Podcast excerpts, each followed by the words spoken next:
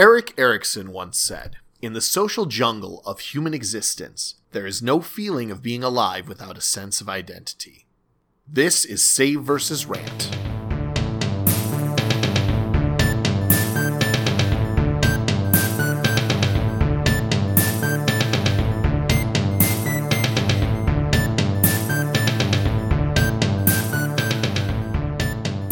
Welcome to Save vs. Rant, the Everyman Gaming Podcast. I'm John. And I'm Jeremy. And today we are talking about NPC construction. What we're going to do is we're going to go into the nitty gritty about building NPCs and how to make your NPCs better. Right. We're mostly going to be talking about the philosophy of NPC construction and what you can do to make your NPCs quickly, efficiently, but still get thoroughly compelling NPCs for your game. Let's just jump right into it. Uh, we've divided NPC construction into two basic philosophies. The first one we'd like to talk about is what we call purpose driven NPC construction. What is purpose driven NPC construction? Well, first you need to decide what the role of your NPC is going to be in the game. Then you stat them out, and then you go from there. Oftentimes you'll need town guards.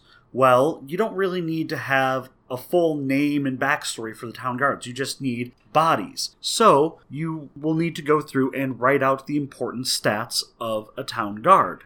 Right. The most important thing for NPCs built with this method is what their actual stats and role in the game is. That is, how are they going to present themselves as adversaries to the player characters, adversaries, allies, or even incidental third parties? How do they present themselves in game? In this case, we are talking about not only just a basic description of them, which is typically all you're going to need to start out with for NPCs like this, but also what their actual stats are, what kind kind of weapons or special abilities they might wield, what kind of spells they can cast, and how they prepare themselves for combat, as well as combat strategies and general actions and outlook on how to solve the challenge of dealing with the player characters. From there, you would then work on any backstory the character might need or any purpose to the character. A great example is uh, say we need a town guard. All right, we need a town guard. We'll give him the stats of a third level warrior because that seems like a fairly average town guard. That means about 22 hit points, 13 armor class if we're talking about Pathfinder. And then we'll give him uh, some sort of polearm, uh, a spear, a glaive, or a, a what, what's that weird French one? Guisab. Bless you. And then from there, we'll decide where he's at. Okay, he's patrolling the walls. Oh, well, because I think that he's patrolling the walls because he got an upgrade from being a jailer.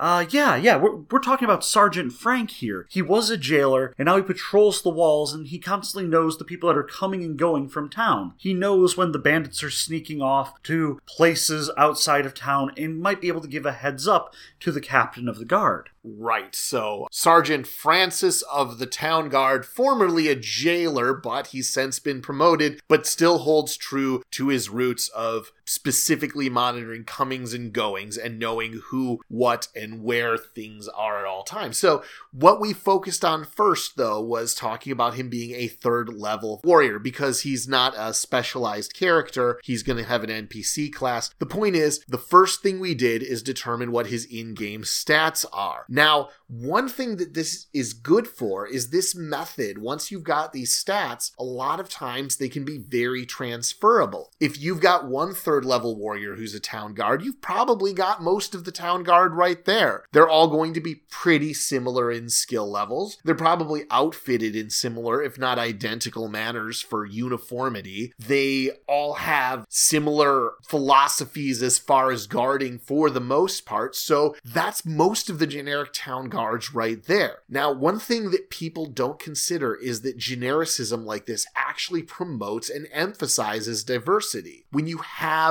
six town guards and they're all the same, that gives you an opportunity to make another town guard stand out in a meaningful way. Whereas if all the town guards are so unique and flamboyantly different that they all have their own independent identities that are completely separate, different kits, different equipment, then not only do they become just a mishmash of characters that are just all right there in, in a way that doesn't become compelling for the players, but it means that you can't make another character stand out in an interesting way.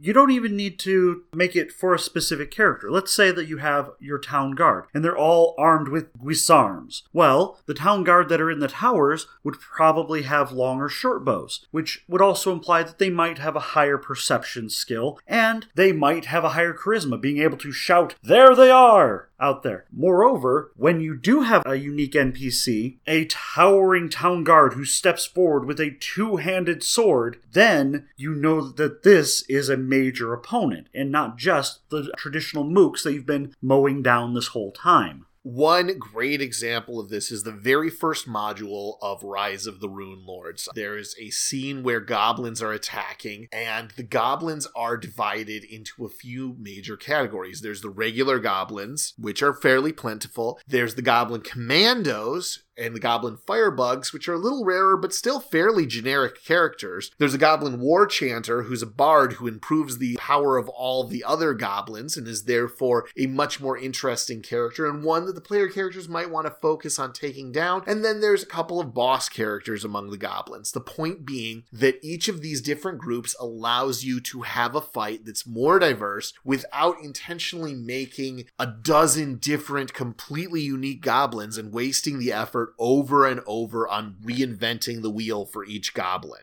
Also, it helps you run the combats faster. If you have four stat blocks all on one sheet, you can easily just mark down the hit points and move on. Whereas if you have eight or ten different stat blocks, now your whole area behind your DM screen, if you use one, is completely taken up, or you're flipping back and forth in different pages of a book, going, okay, wait, what's this one? What's this one? What's this one? And trying to keep it all balanced. I'll admit, in some of the very earliest D&D campaigns I ran back when I was running second edition, I kind of fell victim to that. I would actually have piles of character sheets behind my DM screen for all of these different NPCs that they were encountering. And some of them were just like two or three different town guards, and I'd make a character sheet for each one and fill out all the stats completely, roll them up as characters, and make fully fleshed out characters. And honestly, this was so much wasted effort because, first of all, nobody even noticed. And they certainly certainly didn't notice for long enough for these things to be important. At no point did it matter that one of them had a 17 strength because he did slightly more damage, but then the fight was over and he was gone forever. So it didn't matter that he did slightly more damage. Whereas if you have a group of town guards that are wielding the Guisarmes and a group of town guards that are wielding these two handed swords, right there, the player characters have an interesting tactical decision to make that they can inform based just on looking at these characters characters. They know that the guys with the swords are more heavy hitters. The guys with the pole arms can put them in unpleasant and awkward positions using the reach. Between the two, you have a really interesting dynamic combat. But John, what if Sergeant Francis is in the group of town guard using the guisarmes, and then the player characters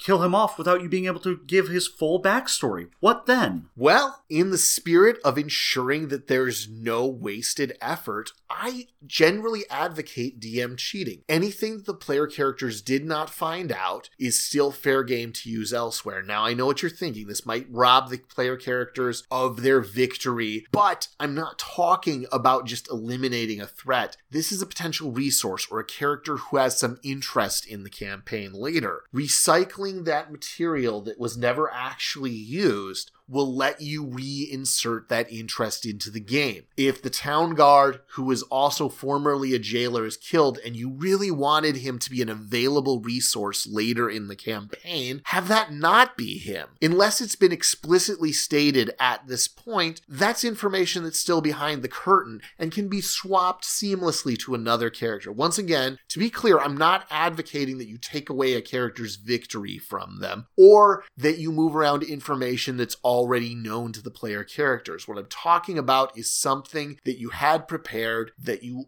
are potentially going to lose the ability to present because the character's been eliminated in a way that never let that information come to light. Now, one of the resources I like to use is a database or a book full of NPCs. That way, I don't have to stat out a bunch of NPCs. I can just open up a book, look at it, and go, yeah, I'll use those for what I have. Another thing I was guilty of is I didn't do that a lot in my very early DM career, and a lot of wasted effort went into making characters when it would have been just as well if I had used a generic character someone else had produced. In front of me, I have the NPC Codex for Pathfinder, the Villain Codex, the Monster Codex. All of these are wonderful resources for NPCs who are different than just your standard monsters. I also have Masters and Minions. It's a third party supplement by Jetpack 7 for 5th edition Dungeons and Dragons. In that, it contains NPC villains that are both masters, the main point of an adventure or a campaign, and the people that follow him. That really helps flesh out a lot of what's going on and takes a lot of work off of your shoulders and lets you focus on making a very enjoyable game. Another great thing about that is that Masters and Minions format gives you an interesting existing relationship between the two characters or between groups of characters. I mean, as an example, Strahd von Zarovich, the vampire count, is going to have a large number of minions and servants and such. And knowing that those servants exist and having some generic stat blocks for them again creates that interesting relationship between them and lets Strahd stand out not only on his own own, but in his relation to all these other characters. And that's a good segue to our next method of creating NPCs, the face forward method. In the front of Curse of Strahd 5th edition D&D, Tracy Hickman wrote about how he encountered a generic vampire in a dungeon and he really didn't like that. He wanted the vampire to be different. He wanted the vampire to be something special, something more. And thus, the seeds of Strahd von Zarovich were birthed from that. A vampire who was the lord of his own lands, who had a dark and brooding backstory, who was a villain and is a very memorable NPC. In the face forward method, you figure out, once again, what the role in your game the NPC is going to be, but then you determine who they are who are they? Strahd von Zarovich is the lord and villain of Barovia if we were doing this with our town guard example, we would realize that we need a character who used to be a jailer who is now in the town guard and work from there instead of going the other way. The way that we did it initially through the purpose driven method, we figured out he needed to be a third level warrior, and then we filled in the whole jailer side plot as an afterthought. In this case, it would be if we needed a character who filled that role, and then we would work our way toward, well, he's also a town guard now, and as such, he does have some warrior training. He's a third level warrior, and he fights with a Guisarme, as do all the town guards. So there he goes, moving into that role instead of starting in that role and moving towards it. The overlap between the two methods is that in both cases, we know what role they needed to occupy in our game.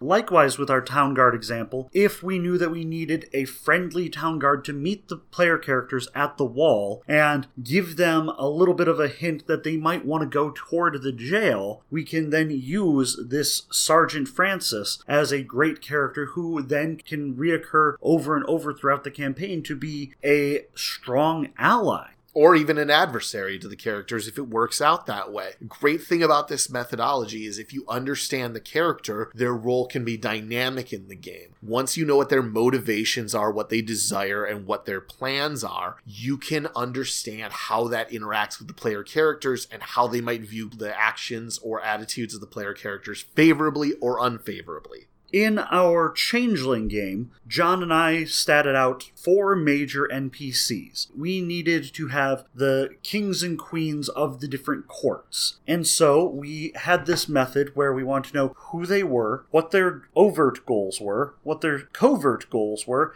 and what their dark secrets were. In every case, we wanted them to have easily defined versions of all of these. Everyone would have overt goals that everybody knew, that they were open about, that they always talked about. What are our plans? They would have covert goals that maybe they wanted to play a little closer to the chest. And then they would have a dark secret. We decided early on that every one of the monarchs was going to have a dark secret to be discovered later in the game. Now, what this let us do is build their personalities and who they were, and then we kind of just made their stats as an afterthought. Like, well, they have to be powerful, so let's give them uh, this much weird. They'll have access to these contracts. What is necessary in their backstory? Okay, yeah, they've definitely got like healing magic if that's appropriate to them, or magic that makes them a great orator because that's part of who they are. But beyond that, we just filled in the blanks as we needed.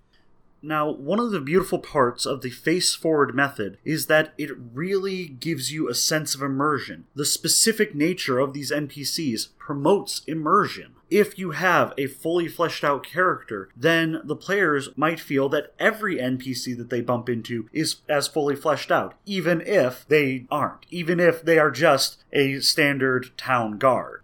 Right. And one way of familiarizing yourself with this methodology is to look at how the World of Darkness does it. All of the World of Darkness games, both from the first edition and from the revised second editions, fifth editions, the reboot of the entire franchise, all of them still use this face forward method. You need to determine what your character is from a basic concept, and it might be crooked lawyer or dedicated cop or unscrupulous monster hunter. All of these are possible, and then you would build build them around other things. One neat thing that the World of Darkness has is certain mechanical benefits that are tied to descriptive terms. In Vampire the Requiem, for example, the first edition of that, you have virtue and vice, and later you had a dirge and a requiem. And both of those are really easy concepts to understand, even if there's no mechanic tied to it. You could use those in any game system. How would you describe this character at their best? That's their virtue. How would you describe them when they're behaving at their worst? That's their vice. These are great ways of building this sort of interest in the character so that you can, can further flesh them out. All of this allows you as a DM to once again cheat a little bit. If you have a really good character already built out, you can then determine their role in the story based on what the players do they can react in a reasonable way. In our Changeling game, we actually had an NPC who was either a villain or a hero based on what would be most interesting to the player characters. Right. The way the player characters took interest in this character determined whether they were a hero or a villain. We already had a personality built for them, and we already knew what their general motivation was. And I'm not just talking like the player characters' interactions with them were going to determine this based on whether or not it helps fulfill this character's goals, but whether or not the player characters liked them. Because that's a great way of informing whether they want to see this NPC in a positive or negative light. Now, I'm not saying that you need to pigeonhole it either way based on what your player characters do, but having a little flexibility and recognizing that if the player characters keep coming back to Brad the blind beggar for information, they're interested in Brad the blind beggar, and maybe Brad the blind beggar should be a little bit more important than he currently is. Now, I do enjoy resources for face forward NPCs, but I found that a lot of them are a little lacking. My favorite one that is actually fully fleshed out is the Vampire the Masquerade 5th edition book. In the front and back covers, they have 50 victims. They give names, who they are, what they want, and mo- most importantly, what their role in your game is. And I find that a lot of NPC databases online often have characters that are so fleshed out that they go for a very specific campaign. Right. That is a pitfall of this method is that in a lot of cases characters are tied to the media or specific story that they're in and they can't be easily transferred. This sort of bare bones skeleton character with just enough information to pick your creativity and give you a shot at building a character around these basic pieces of information are great for that. But even so, with the face forward methodology, literally every work of fiction or nonfiction that has ever existed is a potential source of characterization. A great example that comes off the top of my head is how Frank Miller has described Marv from Sin City as just being Conan the Barbarian transposed to a modern setting. Not to be mistaken for the actual Conan comic where Conan was teleported to modern times and fought Captain America. That's completely different. This is Conan's personality and general demeanor moved to modern times and the dysfunctions that come with that. But you could use characters from any work of fiction. James Bond could be a great archetype for a spy in one of your games. The orcs from the Warcraft franchise could easily model to orcs or even just warriors in your game or Klingons. Who knows? All of these are available, and with a little bit of flexibility, you can adapt all sorts of things to your setting in your game. Now, both of these methods, to completely go through with them, is a lot of work. To fully flesh out a character from role to who they are to stats or from role to stats to who they are is a lot of work. And I kind of like to use half methods. They're really ways of just kind of cheating around this. Sometimes you only need a little NPC. For the half purpose driven method, you might only need the stat block. As we were mentioning before, you might have town guards for the town and their third level warriors. But if the player characters don't really talk to the town guards in one town, they might be the same stats as the town guards in another town. They might even not have names or personalities at all. It's not necessary until it actually becomes important to the story, or unless you think it will become important to the story. And in a lot of cases, you can even use truncated stat blocks. If a character is only going to be involved in social encounters, it could be a waste to even bother giving him hit points. Exactly. Now, John and I talked before about how you can even transpose NPCs from one area to another. We talked about how you might have a fifth level rogue in a past episode who is the leader of a thieves guild, who you might be able to transfer over and make him the captain of a pirate ship. The same thing with the half purpose method. If you have a stat block that is useful, you can keep using it. There's no reason not to. The player characters should not typically have full knowledge of a stat block anyway. They'll just understand the abstract of what this character represents. Uh, likewise, with the half face method, if you have a good backstory for a character, as John said, you might not even need hit points for that character. You might just want one major ability and the dice roll for that ability. And who knows? You might not even need that. You might have an NPC who is a film noir style detective who can sense magic, and he has an ability to sense magic. But if the player characters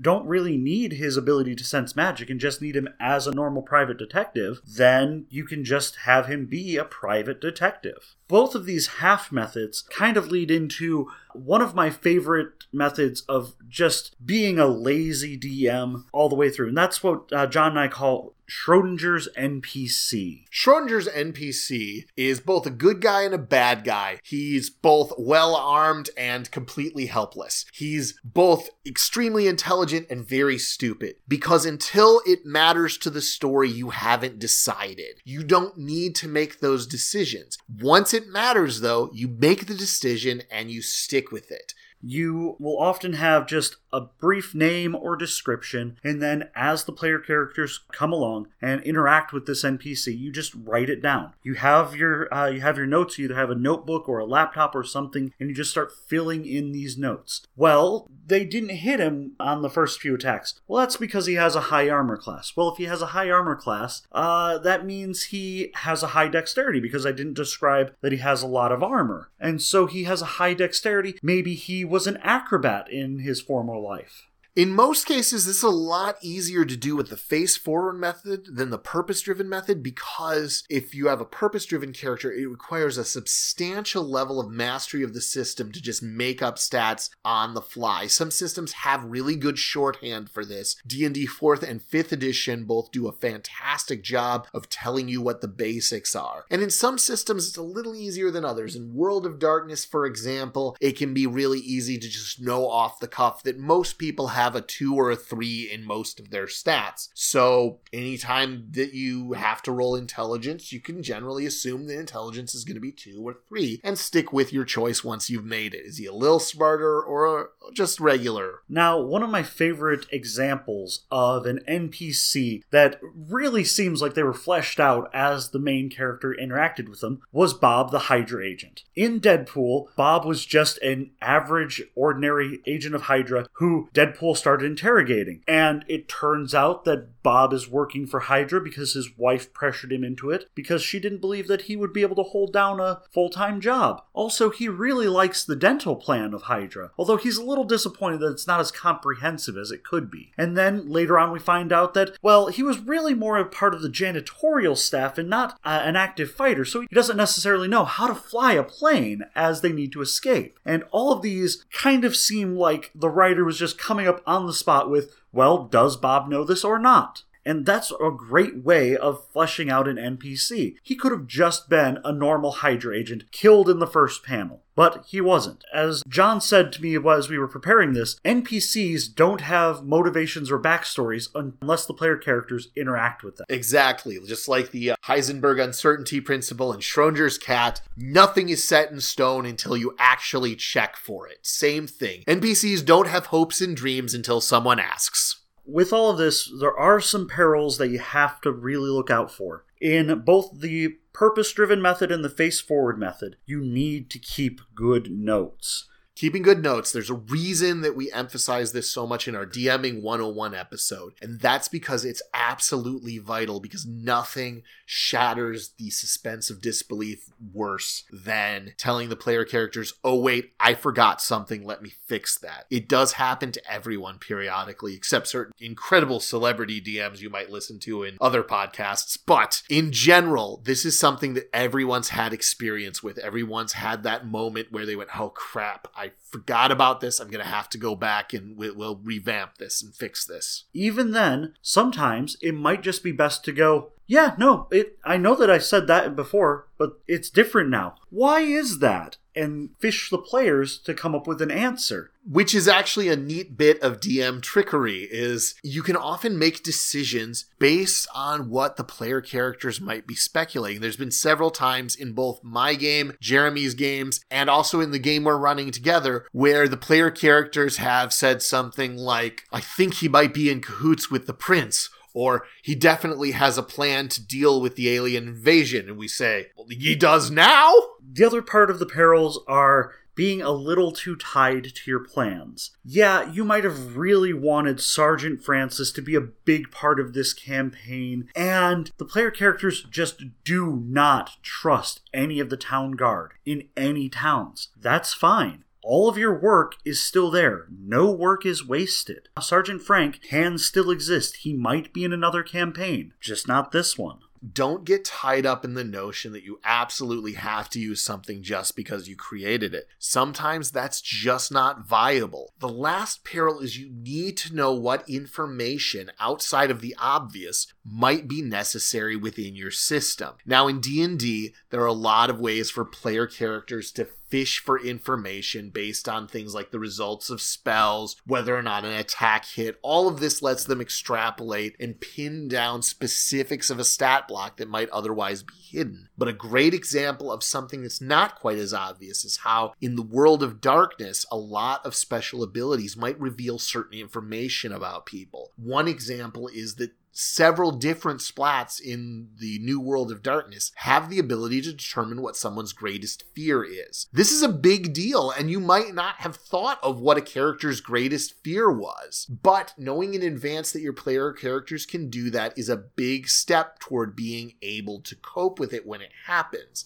Having said that, you might not always be able to anticipate that, and the important thing again is to keep good notes. If you keep good notes, whatever you make up on the fly, you can probably compensate for later, even if it ends up being kind of a lame or weak idea. So the prince is afraid of the dark. That doesn't sound like much, but that could actually be a really big deal and a major informer of how he lives his life and where he places certain vulnerabilities. So, to summarize, both of these methods start out with you needing to know the role of an NPC. You don't want to come up with a Tanner with a deep backstory if the player characters are all wearing plate armor. And have no other reason to encounter a Tanner. After you determine the role, then decide what method you want to go with. If it's primarily an antagonistic role, you're probably going to want to go with the purpose driven method. You're going to want to figure out the stats first and then work on personality. But if it's a role where there's going to be a lot of talking, even if it is